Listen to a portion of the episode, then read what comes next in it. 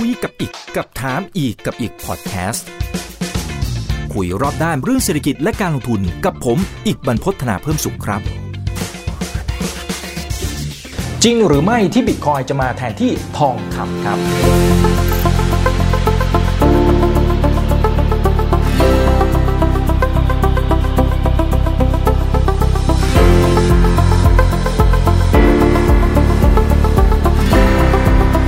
สวัสดีครับผมมีวันพจน์จากเพจถามอีกกับอีกครับฝากกดไลค์กดแชร์กันด้วยถ้าเป็น YouTube Subscribe และกดกระดิ่งด้วยนะครับ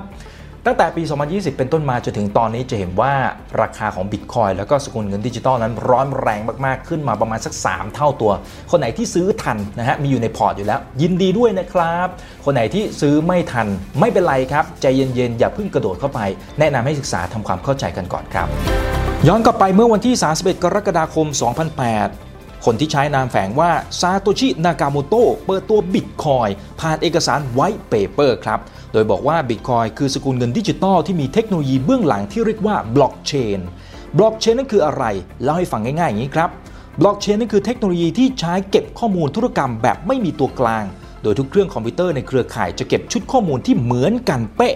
ข้อมูลในเครือข่ายจะถูกเก็บเป็นชุดๆหรือที่เรียกว่าเป็นบล็อกที่ไม่สามารถแก้ไขย้อนหลังได้นะครับส่วนการสร้างข้อมูลชุดใหม่ขึ้นบนเครือข่ายจะถูกตรวจสอบความน่าเชื่อถือจากทั้งเครือข่ายผ่านระบบที่เรียกว่า proof of work หมายความว่ายิ่งเป็นเครือข่ายบล็อกเชนที่ใหญ่แค่ไหน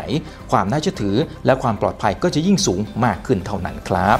แต่ประเทศจีนเขามีหยวนคือภาษาในการแลกเปลี่ยนสินค้าในประเทศเขาประเทศไทยเรามีภาษาที่เรียกว่าเงินบาทในการแลกเปลี่ยนสินค้าบริการในประเทศไทยแต่ในในในประเทศอินเทอร์เน็ตเนี่ยที่มีประชากรเยอะที่สุดในโลกเนี่ยเขายังไม่มีภาษากลางในการแลกเปลี่ยนมูลค่าในโลกในโลกอินเทอร์เน็ตเลยซึ่ง Bitcoin เนี่ยมันคือภาษากลางหรือมันคือเงินของประเทศอินเทอร์เน็ตนะครับแล้วทำไม Bitcoin คือเงินในประเทศอินเทอร์เน็ตเพราะว่าประเทศอินเทอร์เน็ตมันต่างกับประเทศจีนหรือประเทศไทยประเทศจีนมีรัฐบาลคนกลางในการควบคุมประเทศไทยมีรัฐบาลคนกลางในการควบคุมอินเทอร์เน็ตใครควบคุมถ้าจีนไม่ใช้อินเทอร์เน็ตเมืองไทยก็ยังใช้อินเทอร์เน็ตได้ถ้าไทยไม่ใช้อินเทอร์เน็ตปิดอินเทอร์เน็ตทิ้งอเมริกาก็ยังใช้อินเทอร์เน็ตได้มันศัพท์อังกฤษเขาเรียกว่า decentralization นะครับมันไม่ใช่ centralization ซึ่งแล้วเราจะสร้างเงินของประเทศนี้ยังไงในเมื่อไม่มีคนใดคนหนึ่งเป็นเจ้าของเงินเนี่ยมันก็ต้องมีความ decentralization ตาม nature ของประเทศมันซึ่ง Bitcoin เนี่ยมันเป็นเงินของประเทศอินเทอร์เน็ตที่ไม่มีคนใดคนหนึ่งประเทศใดประเทศหนึ่งหรือแบงก์ใดแบงก์หนึ่งเป็นเป็นเจ้าของมันจุดที่น่าสนใจมีอยู่หลายเรื่องเหมือนกันครับเรื่องแรกคือเมื่อวันที่สามมกราคมสองพันห้าร้อยหกสิบสี่ที่ผ่านมาราคาบิตคอยน์พุ่งทะยานขึ้นไปบางช่วงทะลุหนึ่งล้านบาทสร้างความฮือฮาอย่างมากครับและถ้าว่าเทียบกับสกุลเงินดิจิตอลอื่นๆก็จะเห็นว่าบิตคอยน์มี Market Cap ที่สูงถึง หกสิบหกเปอร์เซ็นต์ ของสกุลเงินดิจิตอลทั้งหมดครับและอีกมุมหนึ่งก็คือว่ามีมูลค่าตลาด Market Cap ถ้าว่านับเป็นบริษัทนะก็เห็นว่าพุ่งขึ้นมาเป็นอันดับที่เก้าของโลกสูงถึง หกจุดหนึ่งเจ็ด แสนล้านเหรียญสหรัฐหรือคิดเป็นเงินไทยก็เกือบๆยี่สิบล้านล้านบาทเลยทีเดียวครับหากว่าคุณซาโตชิ นากาโมโตะบุคคลปริศนาคนที่สร้างบิตคอยน์ยังมีชีวิตอยู่และถ้าว่าไม่เคยขายบิตคอยน์ทิ้งเลยเขาจะกลายเป็นอภิมหาเศรษฐีอันดับที่สามสิบสามของโลกโดยมูลค่าทรัพย์สินที่สูงถึง สามหมื่นเก้าพัน ล้านเหรียญหรือ หนึ่งจุดสอง ล้านล้านบาทครับและส่วนที่สามจะเห็นว่านักลงทุนที่ลงทุนใน อี ที เอฟ เริ่มถอนเงินในการลงทุนทองคำครับทั้งที่ก่อนหน้านี้ราคาทองคำกับสกุลเงินดิจิตอลโดยเฉพาะบิตคอยน์เคลื่อนไหวในทิศทางเดียวกันปัจจัยกระทบก็ใกล้เคียงกันเลยนะครับไม่ว่าจะเป็น คิว อี เรื่องของเงินเฟ้อเรื่องของสงครามเรื่องความวิตกกังวลเรื่องของค่าเงินดอลลาร์อาจจะอ่อนค่าหรือแม้กระทั่งความกังวลจากประเด็นโควิดเป็นต้นนะครับแต่ก็เพิ่งจะมีปลายปีสองพันยี่สิบที่ผ่านมานี่แหละครับที่เห็นการโยกย้ายเม็ดเงินออกจากทองคำแม้ว่าจะไม่ทราบแน่ชัดนะครับว่าเงินเนี่ยโยกไปที่ไหนนะแต่ก็พอจะวิเคราะห์ได้ว่าเงินบางส่วนก็คงจะไหลเข้าไปที่บิตคอยน์เพราะราคาพุ่งแรงและมีโฟลว์ไหลเข้าเยอะมากเลยนะครับนี่แหละครับที่ทำให้เกิดคำถามตามมามากมายว่าตกลงแล้วบิตคอยน์เนี่ยจะเข้ามาแทนที่ทองคำหรือไม่ถ้าจะวิเคราะห์ประเด็นนี้นะครับเราต้องทำความเข้าใจคุณสมบัติของทองคำก่อนนะว่าทำไมทองคำถึงมีมูลค่าทั้งที่จริงๆมันก็เป็นแค่แร่สีเหลืองๆอร่ามแค่นั้นเองใช่ไหมครับแต่ทำไมคนซื้อขายกันทั้งโลกเลยนะฮะหลักๆแล้วตอนนี้ครับทองคำมีคุณสมบัติอยู่สองอย่าง อย่างแรกเขาเรียกว่า supply มีจำนวนจำกัดอย่างที่สองครับคือมีความเชื่อมั่นมีความไว้เนื้อเชื่อใจนะครับก็เลยทำให้ทองคำนั้นมีมูลค่าเพิ่มขึ้นมาตลอดหลายพันปีที่ผ่านมาครับสำนักงานสำรวจธรณีวิทยาแห่งสหรัฐอเมริกาบอกว่าตอนนี้คำนวณดูแล้วนะครับว่าโลกนั้นเหลือแร่ทองคำในพื้นดินอยู่ประมาณสัก ห้าหมื่น ตันผู้เห็นภาพก็คือตอนนี้ครับมนุษย์ได้ขุดแร่ทองคำไปแล้ว หนึ่งแสนเก้าหมื่น ตันถ้าว่าดูตามตัวเลขตรงนี้เท่ากับว่าเราเหลือทองคำให้ขุดอีกแค่ ยี่สิบเปอร์เซ็นต์ เท่านั้นประเด็นก็คือว่าหลายคนเขาก็เชื่อนะครับว่าซัพพลายของทองคำที่อยู่ใต้ดินเนี่ยมันมีอยู่อย่างจำกัดมันก็มีแค่นี้แหละครับขุดออกมามันก็ได้แค่นี้แหละนั้นมันก็มีมูลค่าที่ตัวของมันเองประกอบกับคนนั้นคุ้นชินนะเคยชินกันทั้งโลกตลอด ห้าพัน ปีที่ผ่านมานะครับซื้อขายอะไรเหรอเอาก็ทองคำใช่ไหมครับนะแล้วทองคำสมมุติว่าคนในประเทศไทยจะไปขายในต่างประเทศเขาก็ยอมรับนะคนในต่างประเทศมาขายที่บ้านเราเราก็ยอมรับเหมือนกันเพราะฉะนั้นมันเกิดความเชื่อมั่นเกิดความไว้เนื้อเชื่อใจนั่นเองนะครับตัวนี้ก็เลยทำให้ราคาทองคำนั้นมีมูลค่าด้วยตัวของมันเองแล้วก็สามารถเอาไปจับจ่ายใช้สอยเปลี่ยนเป็นเงินสดก็ได้นะครับหรือว่าจะเอาไปแลกกับสินค้าประเภทอื่นก็ได้เหมือนกันตัวนี้คือคุณสมบัติหลักของทองคำคำถามที่สำคัญก็คือว่าแล้วบิตคอยน์มีคุณสมบัติทั้งสองอย่างนี้แล้วหรือยังเรื่อง limited supply และความเชื่อมั่นครับถ้ามองประเด็นแรกกันก่อนนะครับเรื่องของ limited supply นะฮะหรือว่า supply ที่มีจำนวนจำกัดผมว่าคุณซาโตชิ นาคาโมโตะเนี่ยคิดไว้หมดแล้วนะฮะกำหนดให้บิตคอยน์เนี่ยมีจำนวนจำกัดเพียงแค่ยี่สิบเอ็ดล้านบิตคอยน์เท่านั้นและทุกๆสี่ปีจะมีปรากฏการณ์ที่เรียกว่า Bitcoin halving ด้วยครับการขุด Bitcoin เนี่ยคือการแค่แก้ไขสมการทางคณิตศาสตร์ที่เรียกว่า cryptographic hash function ซึ่งถ้าใครเรียนเลขก็จะรู้ว่า hash function มันจะเป็น one way function นะครับเราจะใช้ algebra หรือ reverse engineer หามันไม่ได้วิธีเดียวที่จะหา hash function เจอคือต้องยิง r หา r value และ r value เนี่ยมันก็จะเป็น unique pairing ของ digest ซึ่งคนทั่วโลกเนี่ยวิธีเดียวคือสุ่มสุ่มเลขเนี่ยเหมือนสุ่มลอตเตอรี่เนี่ยเขาก็ได้ลงทุนในเครื่องขุดเพื่อที่จะเพิ่ม computing power กำลังขุดเพื่อที่จะสุ่มให้ frequency ในการสุ่ม r value และบวกเครื่องคนอื่นว่าทุกๆสิบนาทีเนี่ยนะครับกฎมันกำหนดมันกำหนดไว้ว่าทุกๆสิบนาทีเนี่ย hash function จะออกมาแค่อันเดียวแล้วแล้วคนที่แข่งกันขุดทั่วโลกเนี่ยจะหาเจอเนี่ยมีแค่คนคนเดียวเท่านั้นที่หาเจอในทุกสิบนาทีเพราะฉะนั้นคนทั่วโลกก็เลยแข่งกันลงทุนในเครื่องขุดนะครับ Bitcoin แล้วก็ใช้ไฟฟ้าเนี่ยในการขุดแล้วอะไรที่มันทำซ้ำๆคือเครื่องคอมพิวเตอร์จะทำดีกว่าคนนะครับเพื่อที่จะหา r valueแล้วทุกสิบนาทีจะมี lucky miner แค่คนเดียวที่หาเจอพอหาเจอเนี่ย miner เนี่ยจะได้ bitcoin ใหม่ในระบบซึ่งเขากำหนดไว้ว่าตั้งแต่สี่ปีแรกเนี่ยทุกๆ equation ที่ออกมาแปลว่าสิบนาทีแรกคนที่หา r value เจอเนี่ยเขาจะได้ทั้งหมดห้าสิบ bitcoin ต่อหนึ่งบล็อกนะครับผ่านมาจากนั้นอีกสิบนาทีก็จะมี hash function อันที่สองออกมาคนที่หา r value เจอคนที่สองก็จะได้อีกห้าสิบ bitcoin ใหม่ในระบบนะครับแล้วพอผ่านไปสี่ปีเนี่ยพอขึ้นปีที่ห้านะครับสิบนาทีแรกของปีที่ห้าเนี่ยไอ้ reward เนี่ยมันจะหารสองนะครับจากห้าสิบ Bitcoin เป็นเหลือยี่สิบห้า Bitcoin นะครับซึ่งพอผ่านไปอีกสี่ปีหลังเนี่ยพอเข้าปีที่เก้านะครับสิบนาทีแรกของปีที่เก้าเนี่ยคนที่หา r value เจอของ hash function อันต่อไปเนี่ยในสิบนาทีอันต่อไปสิบนาทีแรกของปีที่เก้าเนี่ยก็จะเหลือ สิบสองจุดห้า Bitcoin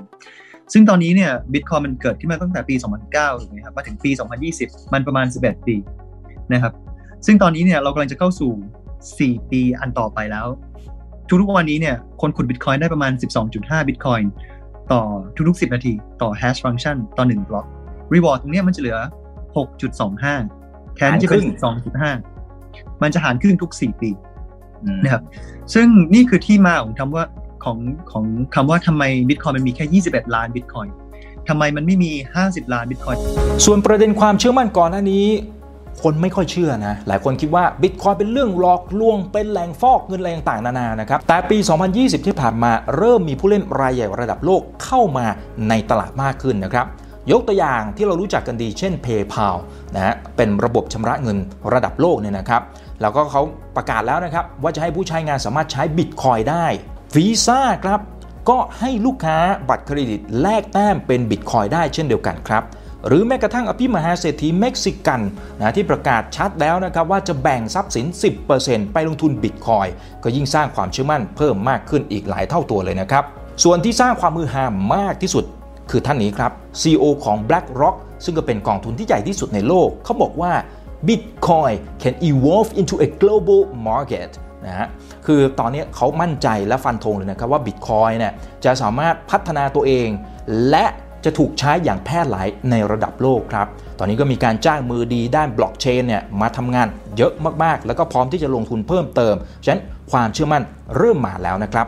ผมมองว่าคือด้วยตัวโควิดเป็นตัวกระตุ้นเป็นหลักเลยนะครับเพราะว่าคือมันมันกลายเป็นว่าคือทุกคนต้องมองหาแนวทางในการบริหารเงินที่มีอยู่ในในมือให้ได้แล้วแอสเซทคลาสที่จะลงมันก็มีมีไม่เยอะไม่ว่าจะเป็นทั้งอสังหาริมทรัพย์หรือไม่ก็คุณก็ต้องไปลงในลงทุนในทองหรือไม่คุณก็ต้องไปลงทุนในหุ้นหรือคุณก็ต้องลงมาลงทุนในสินทรัพย์ดิจิตอลพวก cryptocurrency ตรงนั้นนะครับผมซึ่งตรงนี้เนี่ยมันก็เลยทำให้ทุกคนเนี่ยครับเลือกที่จะ diversify บางส่วนมาถามว่าคืออะไรที่เป็นจุดเปลี่ยนที่ได้เหมือนก็คือมันได้รับการยอมรับมากยิ่งขึ้น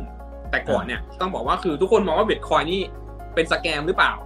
เอาไว้ฟอกเงินอย่างเดียวหรือเปล่าตรงเนี้ยต้องบอกว่าคือนักลงทุนส่วนใหญ่มองว่าเป็นแบบนั้นแต่ว่าคราวนี้เนี่ยครับเนื่องด้วยเรกูเลเตอร์ทั่วโลกณปัจจุบันเนี่ยครับรวมไปถึงในส่วนของฝั่ง ยู เอ็น ที่ที่เป็นหน่วยงานที่จะมีหน่วยงานย่อยที่เขาเรียกว่าครับต่อต้านการฟอกเงินก็คือพยายามที่จะมีในเรื่องของการกำหนดกฎเกณฑ์มาตรฐานร่วมกันนะครับผมรวมไปถึงพวก FinCEN พวก Finra หรือในส่วนของ เอฟ ซี เอ ที่อังกฤษก็ตามแต่ตรงนี้ครับเขาพยายามที่จะกำหนดกฎเกณฑ์ออกมาว่าถ้าผู้ที่จะประกอบธุรกิจเกี่ยวกับสินทรัพย์ดิจิทัลเนี่ยครับหรือคริปโตเคอเรนซีเนี่ยจะต้องมีเงื่อนไขอะไรบ้างรวมไปถึงประเทศไทยด้วยที่คนที่จะประกอบธุรกิจสินทรัพย์ดิจิทัลนะครับก็จะต้องได้รับใบอนุญาตจากทางก.ล.ต.ด้วยมันก็เลยกลายเป็นว่าคือสินทรัพย์เหล่านี้กลายเป็นสินทรัพย์ที่ได้รับการยอมรับในเชิงของกฎหมายแล้วว่าคือมันมีอะไรที่มาควบคุมและก็ดูแลอยู่มันไม่เหมือนกับว่าคือเป็นสมัยก่อนที่ทุกคนอยากจะทำอะไรก็ได้ตามอำเภอใจความเห็นของถามอีกกับอีกครับผมมองอย่างนี้ครับโจทย์ตั้งต้นที่ผมตั้งเอาไว้นะครับว่าบิตคอยจะมาแทนที่ทองคำหรือไม่มันก็ต้องเข้าไปดูคุณสมบัติใช่ไหมครับว่าฐานะของบิตคอยมีทั้งสองอย่างหรือยังเรื่องของ limited supply มีจำนวนจำกัดไหมอันนี้ถือว่าเป็นอัลกอริทึมข้างหลังบ้านที่คุณซาโตชิซึ่งตัวนี้ไม่รู้ว่าเป็นใครใช่ไหมครับเขาก็กำหนดเอาไว้ตั้งแต่ตอนต้นละว่ามีแค่นี้แหละยี่สิบเอ็ดล้านบิตคอยแค่นี้จบเพราะฉะนั้นข้อนี้ติ๊กถูกนะครับข้อที่สองความเชื่อมั่นก็จะเห็นว่าเนี่ยพอผู้เล่นรายใหญ่ต่างก็เข้ามากระโดดเข้ามาในตลาดนี้มากยิ่งขึ้นนะครับความเชื่อมั่นก็เริ่มที่จะมีมากขึ้นนักทุนรายย่อยเริ่มมีความรู้มากยิ่งขึ้นแล้วก็เข้ามาลงทุนมากยิ่งขึ้นเพราะฉะนั้นยิ่งแต่ละคนทำความเข้าใจได้มากเท่าไหร่เนี่ยนะครับก็จะยิ่งมีส่วนที่ทำให้ความเชื่อมั่นนั้นเพิ่มสูงมากขึ้นเรื่อยๆเพราะฉะนั้นคุณสมบัติสองข้อนี้เริ่มมีแล้วนะครับแต่ถ้าถามว่า Bitcoin เนี่ยจะมาแทนที่ทองคำแบบ ร้อยเปอร์เซ็นต์ เลยไหมส่วนตัวผมว่าอย่างแต่ว่าถามว่าจะมาทดแทนบางส่วนก็เป็นไปได้อยู่เหมือนกันนะครับเพราะว่าตอนนี้เนี่ยหลายคนเขาก็เริ่มจัดพอร์ตการลงทุนแล้วใช่ไหมครับพอเห็น Bitcoin มันค่อนข้างจะเพิ่มขึ้นมาค่อนข้างจะเร็วนะครับแล้วก็ความสัมพันธ์ในเชิงของราคากับสินทรัพย์ประเภทอื่นๆมันอาจจะไปคนละทิศคนละทางนั่นหมายความว่าถ้ามี Bitcoin ติดปลายนวมเอาไว้อยู่ในพอร์ตเนี่ยมันก็จะเป็นการกระจายความเสี่ยงได้สินทรัพย์อื่นอาจจะลง Bitcoin อาจจะขึ้นเพราะฉะนั้นโดยภาพรวมพอร์ตเนี่ยมันก็จะถั่วๆกันไปตรงนี้จะทำให้คนนั้นสนใจลงทุนใน Bitcoin มากยิ่งขึ้นแต่ไม่มีหลายเหตุผลเหมือนกันที่อธิบายว่าทำไม Bitcoin จะยังไม่สามารถเข้ามาทดแทนทองคำแบบ ร้อยเปอร์เซ็นต์ ครับมาดูมุมนี้กันก่อนนะครับจะเห็นว่าทองคำปัจจุบันเนี่ยมี Market Cap เก้าล้านล้านเหรียญสหรัฐก็ยังถือว่ามากกว่า Bitcoin เนี่ยหลายสิบเท่าตัวและคนจำนวนมากก็ยังเคยชินกับการซื้อทองคำมากกว่า Bitcoin โดยเฉพาะคนสมัยรุ่นคุณพ่อคุณแม่นะครับในขณะเดียวกันทั้ง Bitcoin และสกุลเงินดิจิตอลอื่นๆนั้นยังคงต้องพิสูจน์ตัวเองเนี่ยมันก็มีอยู่หลายประเด็นอยู่เหมือนกันนะครับทำให้เชื่อว่าจะยังไม่สามารถมาแทนที่ทองคำแบบ ร้อยเปอร์เซ็นต์ อย่างน้อยๆก็คืออนาคตอันใกล้นี้ครับแบบทดสอบที่ว่ามันมีอยู่สามคำด้วยกันนะครับคำแรกคือ store of value อย่างที่สองคือ medium of exchange อย่างที่สามครับคือ government intervention นะครับอธิบายอย่างนี้ครับอย่างแรกกับอย่างที่สองจริงมันคาบเกี่ยวกันอยู่เหมือนกันคือการที่ Bitcoin นั้นจะถูกมองว่าเป็น store of value คือเป็นแหล่งที่สามารถเก็บความมั่งคั่งเอาไว้ได้คือพูดง่ายคือสามารถสะสมไปเรื่อยๆแล้วก็ส่งมอบให้กับลูกหลานนะครับเขาก็ยังมีมูลค่าเอาไปขายต่อได้ว่างั้นเถอะนะครับแล้วก็มีสภาพคล่องที่มากเพียงพอนะซึ่งตรงเนี้ยก็เริ่มมาแล้วแหละนะครับหลายคนก็เริ่มมองว่า Bitcoin เนี่ยเป็นเซฟเฮเว่นนะครับเป็นการลงทุนที่น่าจะพอฝากความหวังไว้ได้นะครับอย่างน้อยก็เป็นเรื่องของการกระจายความเสี่ยงนะครับอย่างที่สอง medium of exchange อันนี้จริงๆก็ถือว่าเป็นหนึ่งในวัตถุประสงค์ของคุณซาโตชิอยู่เหมือนกันนะครับที่อยากจะให้ Bitcoin นั้นเอามาแลกเปลี่ยนนะครับสามารถเอามาแทนเงินบ้างงั้นเถอะนะครับสามารถเอาไปซื้อสินค้าสิ่งของอะไรได้นะครับเพียงแต่ว่าในช่วงที่ผ่านมามันเจอปัญหาเหมือนกันเพราะราคาบิตคอยค่อนข้างจะเหวี่ยงขึ้นขึ้นลงลงการว่าสมมุติจะซื้อก๋วยเตี๋ยวสักหนึ่งชาม ซื้อตอนนี้กับอีกห้านาทีราคาอาจจะคนละเรื่องเลยก็เป็นได้เพราะฉะนั้นในปัจจุบันมันยังไม่เกิดสักเท่าไหร่แต่ในอนาคตก็ไม่แน่นะถ้าว่าทุกคนนั้นเข้ามาลงทุนมากยิ่งขึ้นทุกคนให้ความสำคัญมากยิ่งขึ้นกระโดดเข้ามาเล่นในตลาดนี้มากขึ้นความผันผวนก็คงจะลดลงเพราะฉะนั้นข้อแรกข้อที่สองก็น่าจะเป็นไปได้ที่จะผ่านการทดสอบระยะยาวเพียงแต่ว่าไอ้ข้อที่สามดีสิครับการแทรกแซงจากทางฝั่งของรัฐบาลตรงนี้เป็นตัวแปรที่ถือว่าเป็นสิ่งที่เป็นความเสี่ยงมากที่สุดและไม่สามารถควบคุมได้เลยเพราะอย่าลืมนะครับว่าพวกสกุลเงินดิจิตอลเหล่านี้รวมถึง Bitcoin มันจะเข้ามา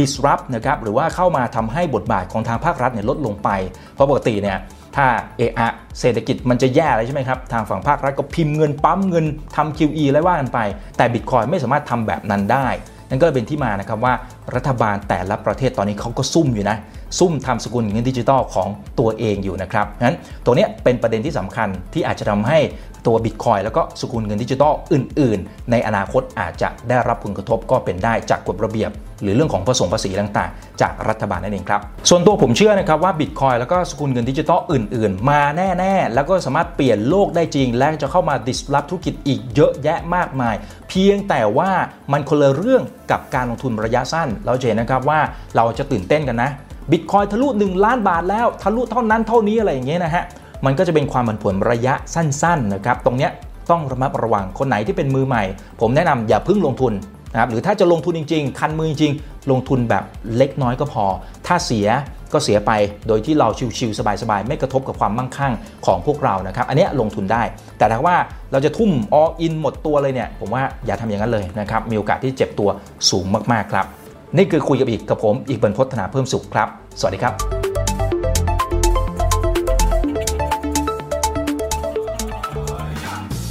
ถ้าชื่นชอบคอนเทนต์แบบนี้อย่าลืมกดติดตามช่องทางอื่นๆด้วยนะครับไม่ว่าจะเป็น Facebook, YouTube,ไลน์ Official, Instagram และ Twitter จะได้ไม่พลาดการวิเคราะห์และมุมมองเศรษฐกิจและการลงทุนดีๆแบบนี้ครับอย่าลืมนะครับว่าเริ่มต้นวันนี้ดีที่สุดขอให้ทุกท่านโชคดีและมีอิสรภาพในการใช้ชีวิตผมอีกบรรพต ธนาเพิ่มสุขครับ